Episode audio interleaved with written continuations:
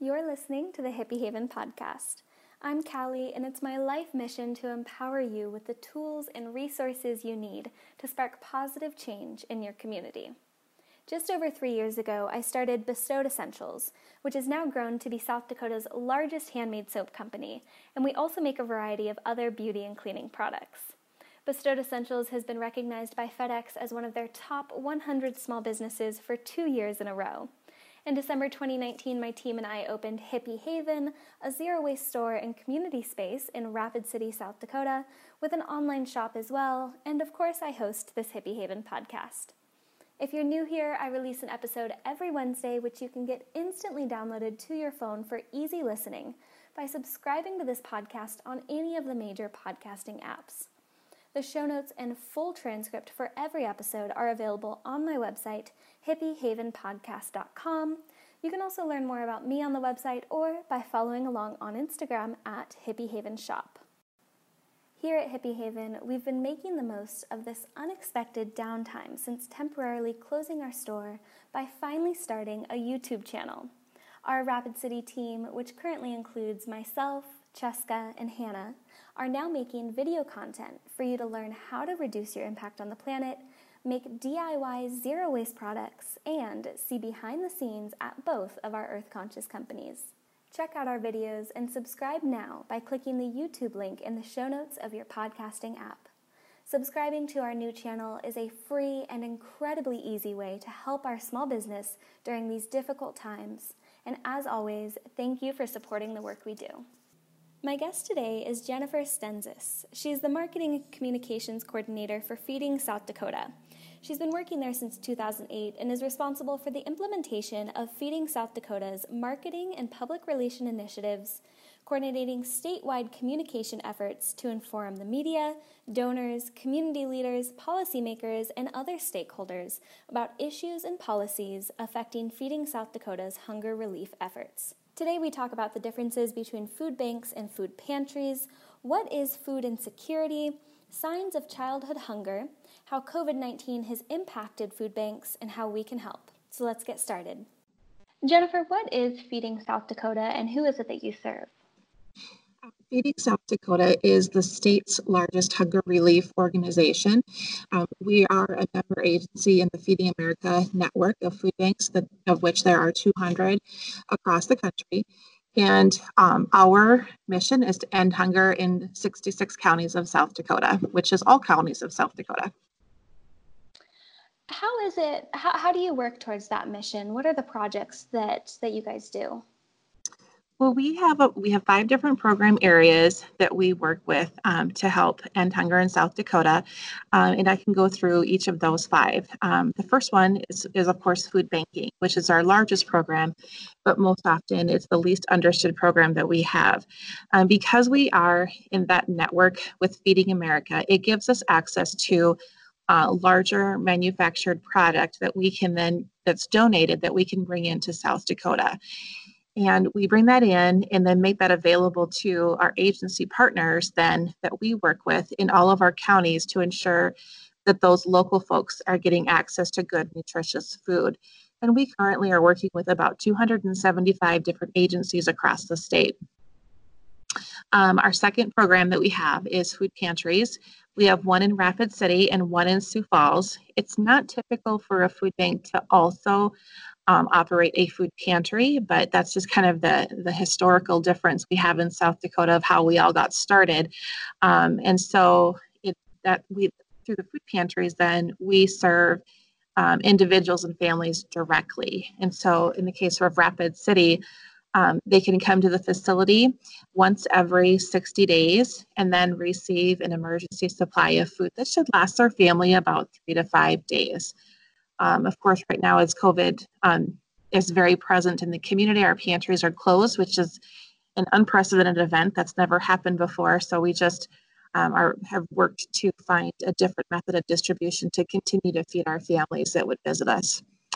Um, and then our third program then would be mobile food pantries, which um, is what we've been really focusing our efforts on during this time um, is just finding more communities to offer mobile distributions to. Um, specifically in Rapid City, we've we've done a lot of changes to accommodate the growing need and uh, working to maintain some sustainability for the next six to 12 months or so.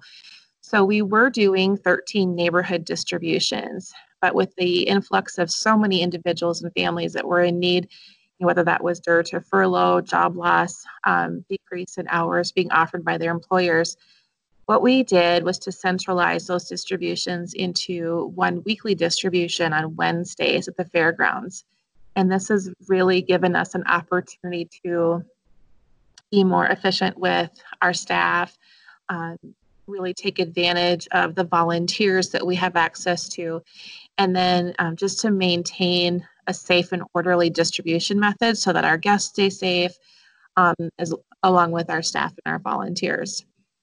Um, our third program would be our backpack, or fourth program would be our backpack program. Um, and I'm thinking a lot of people know a lot about our program, but um, this one focuses on children in the community and the fact that there are, you know, one in six children in South Dakota who are food insecure.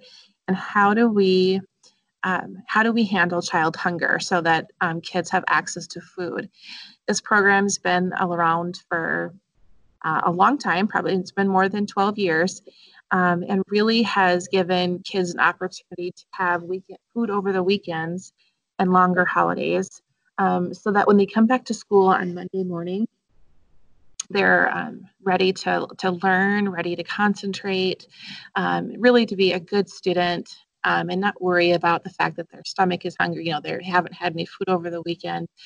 Um, so they're ready and prepared for school. Uh, the backpack program right now is not operating um, because of schools being closed. Um, and so we're just hoping to reach those children through our mobile food distributions.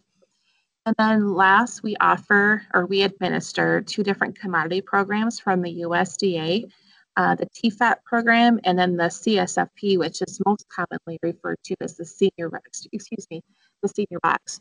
Um, that one we do in Sioux Falls.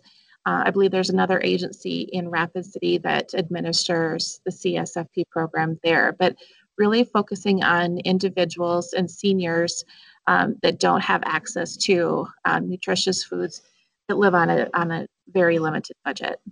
I, I, wanted to, to clarify what is the difference between a food bank and a food pantry? Because I feel like those terms are often used interchangeably when they, they probably mean two different things.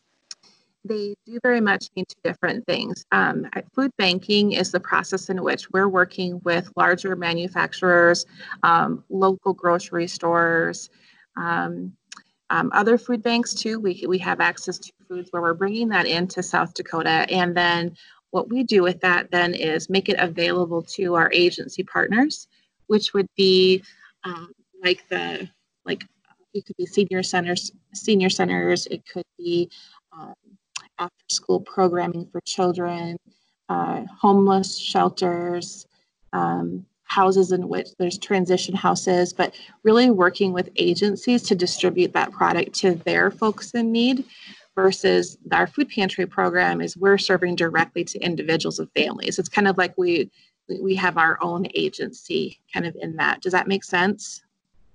Yeah, yeah, that makes sense. Okay. Now, you also mentioned, and this is just such a heartbreaking statistic, you mentioned that one in six children here in South Dakota are facing food insecurity. What is food insecurity? What does that mean? Well, food insecurity is described as you know not having consistent. There's a lot of different um, ways of describing it, but not having enough access to nutritious foods to maintain a healthy lifestyle. So, you know, versus I'm hungry today, you know, and I may have to wait a few hours for my meal.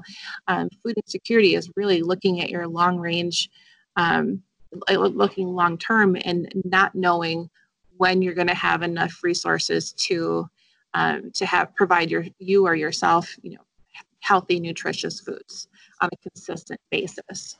And for people who um, perhaps not not right now because because a lot of people are staying home but for for people who are often in in contact with children outside of their own homes whether that's you know teachers or, or healthcare professionals or daycare providers or, or any type of, of um, job like that what are the possible signs of childhood hunger to to look out for to know if if a child is in need of these resources you know, I, I, want to give an example. Um, one day I was at my child's elementary school and I was standing in the office and it was right before school watching all of the kids coming in. And then there was, you know, a certain amount of kids that were coming in tardy. And then there was this one girl and she walked in. Um, she was real slow, looked real tired. And she walked up to get her slip from the secretary. And um, so as in writing that slip, the, the secretary looked at her and she said, Honey, have you had something to eat today?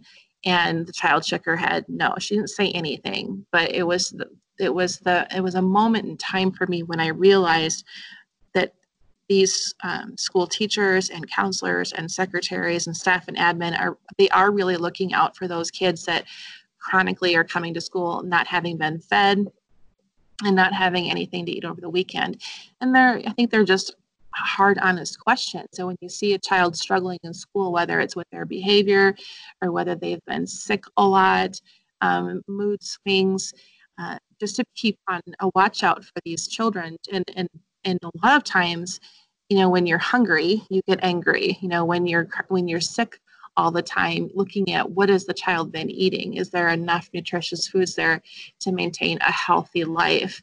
And um, so I think just looking out for those those types of things like the mood swings and the tiredness and um, you know if they've been sick a lot um, just to see if if that might be something that could be the cause for concern I know this is just such an unprecedented time with the, the COVID 19 pandemic, and so many children are out of school right now. And there's um, the the the huge concern about the accessibility of online school and you know there's many children who don't have um, solid wi-fi if wi-fi at all or perhaps they don't have a computer um, but i know for so many children myself included when i was a kid uh, so many children rely on school as their breakfast and their lunch and uh, you mentioned that the the back the backpack program currently isn't operational because of the pandemic.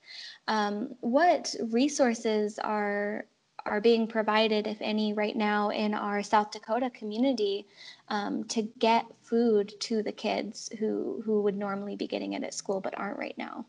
You know, what I've seen during this pandemic has been amazing communities coming together to take care of their people.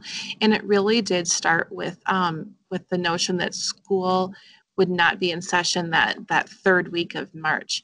Um, there is, if I can speak specifically for Sioux Falls, for what we noticed here, um, is that restaurants came together, um, other all of these different places came together to make sure those kids had a sack lunch, and I assume those same things were happening in Rapid City as well. The stores came together, the grocery stores, and they were all focused on kids. But when school closed, then indefinitely, um, I think all of those feeding opportunities just expanded. And um, the 211 Helpline Center has been a great resource that we have um, given to our families and to those that we serve to make sure that they're calling because um, they, are the state's largest database of available resources um, for anything really for those in need, whether it's um, food, it could be you know help paying your rent during this difficult time, it could be you know, finding the daycares, it could be suicide prevention. Um, but the 211 just catalogs all of those great opportunities that came to light to help feed people. Um, so I, I, know that there's just um, amazing generosity in our state, along with those in Rapid City that are, are, are taking care of their own people. A large, uh, I, I would reckon that a, a decent majority of, of your donations come from grocery stores. Would that be reasonable?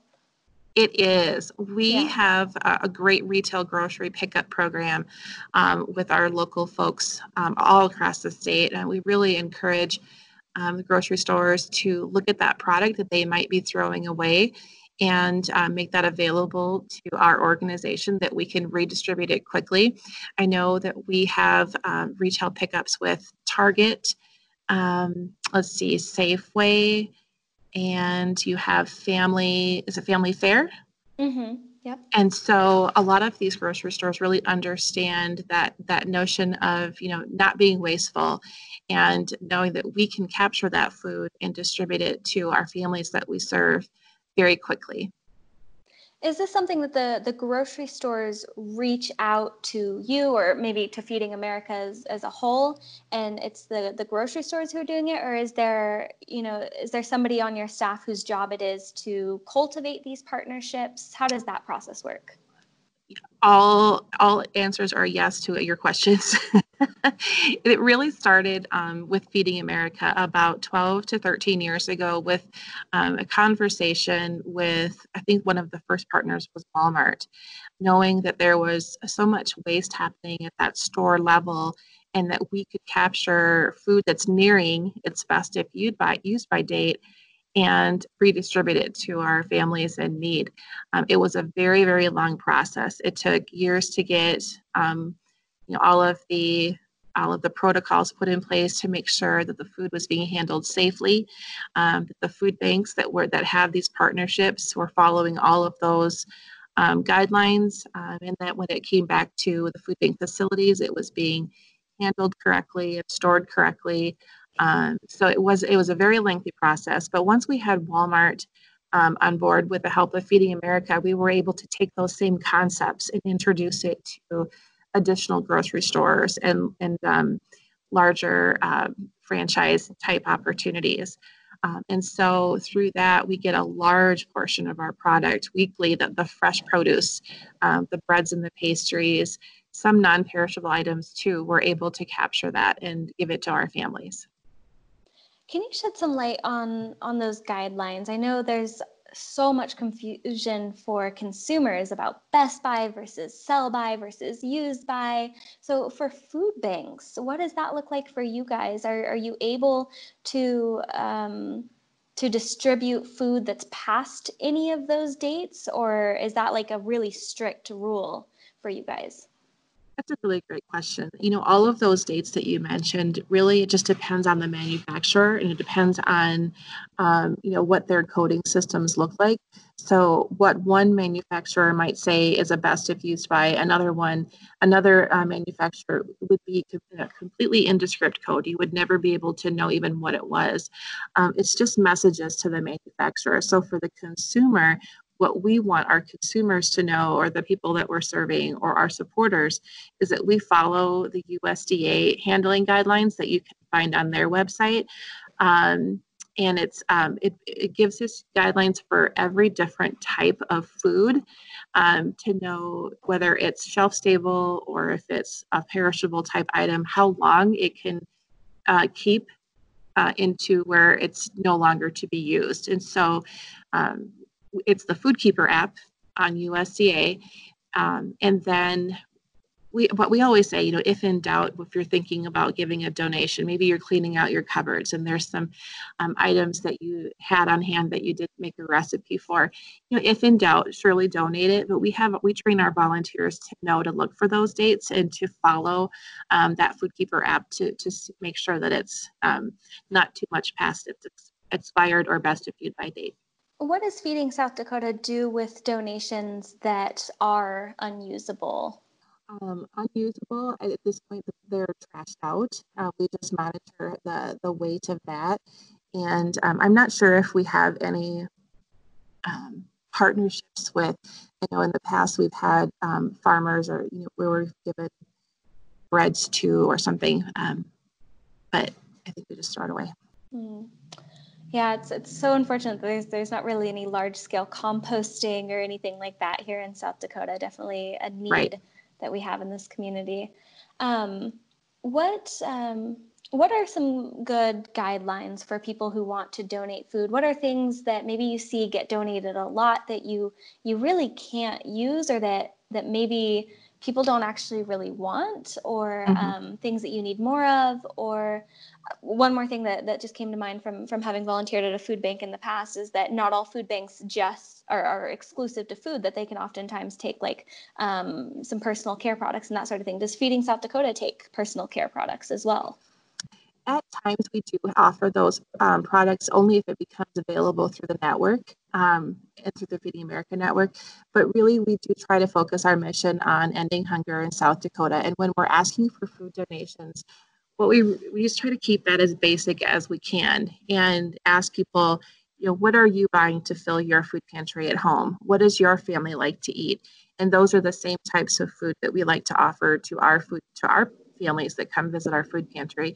So things like uh, shelf stable meals. You know, when we get back into uh, what we consider normal times, everyone's busy, and we always like to have, you know, like in my family, for instance, I want to have, you know, some dry pasta in my pantry, some spaghetti sauce. Uh, maybe we have a few cans of tuna and some tuna helpers to make a really fast meal. But those are really great items, along with uh, peanut butter and jelly to make quick sandwiches um, cereals, canned vegetables, soups, really great to have. Um, but realizing that those items will have um, a, a, longer shelf stable life than, you know, let's say produce and those things.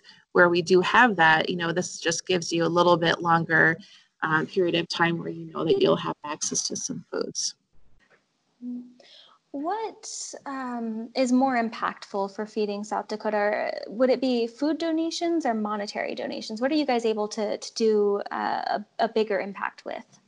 Right, good question. Right now, we're asking for monetary donations primarily. And the reason for that is because uh, with every dollar donated, we can provide three meals. And, and oftentimes people say, How in the world do you do that? Well, that's really where that Feeding America network comes into play that the product that we have access to is primarily donated product and so we're just paying um, the shipping costs and the handling costs to transport it to south dakota and then redistribute it. Um, and so for uh, for such a, a it just makes so much more sense to be able to ask for donations during this time because we're we've nearly probably tripled our our output in people that we're serving and the pounds of food that we're serving, um, it just makes more sense to bring in truckloads of quantity of products versus um, having you stop at the grocery store and pick up a few extra items and, and deliver that. For our listeners in, in South Dakota, how can we support Feeding South Dakota? Are there volunteer opportunities? Where can we go to make monetary donations? What do you guys need right now, and how can we best help you? Right. So I think that, you know, speaking for across the entire state, we just need volunteers right now, first and foremost, to make sure that the food that we're bringing in, we have uh, people there to put it together into emergency boxes. Um, it could be bags of food as well. But there's so much work that goes into these distributions. We really couldn't do what we do without them. Um, so to volunteer, you can go to feedingsouthdakota.org and click on donate time. You'll see our, our calendars in Pierre in Rapid City and Sioux Falls, and you can pick any volunteer shift that works in your schedule.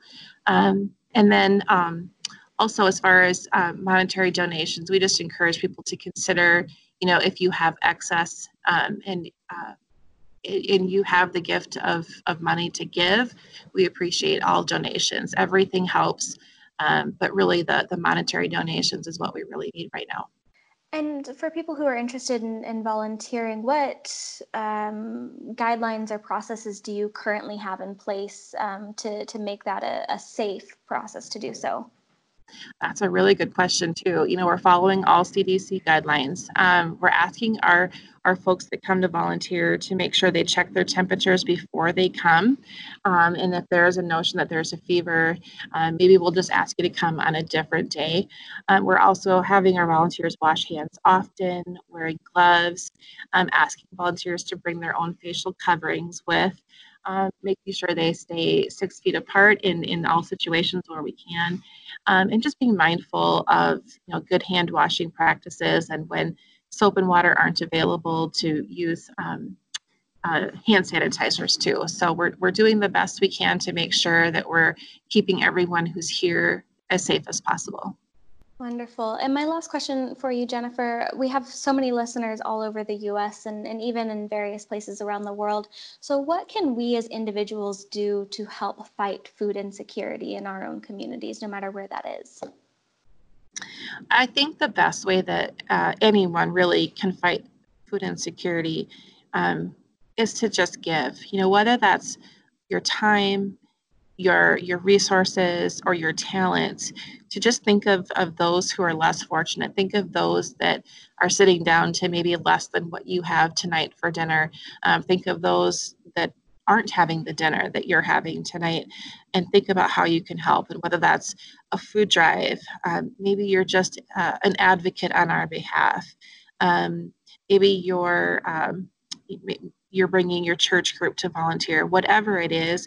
I think there's so many different ways that people can get involved, um, and to just think of those with that, that just aren't having um, uh, good, nutritious meals. Um, you know, and what that must mean to them, and what would you do if you were in their position. So, um, I think there's just little bits. Um, no matter how old you are, no matter who you are, there's little bits everybody can do to help.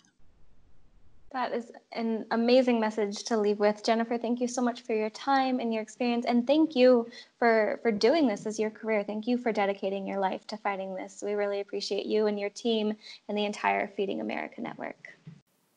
And that's a wrap. Now it's time to take action.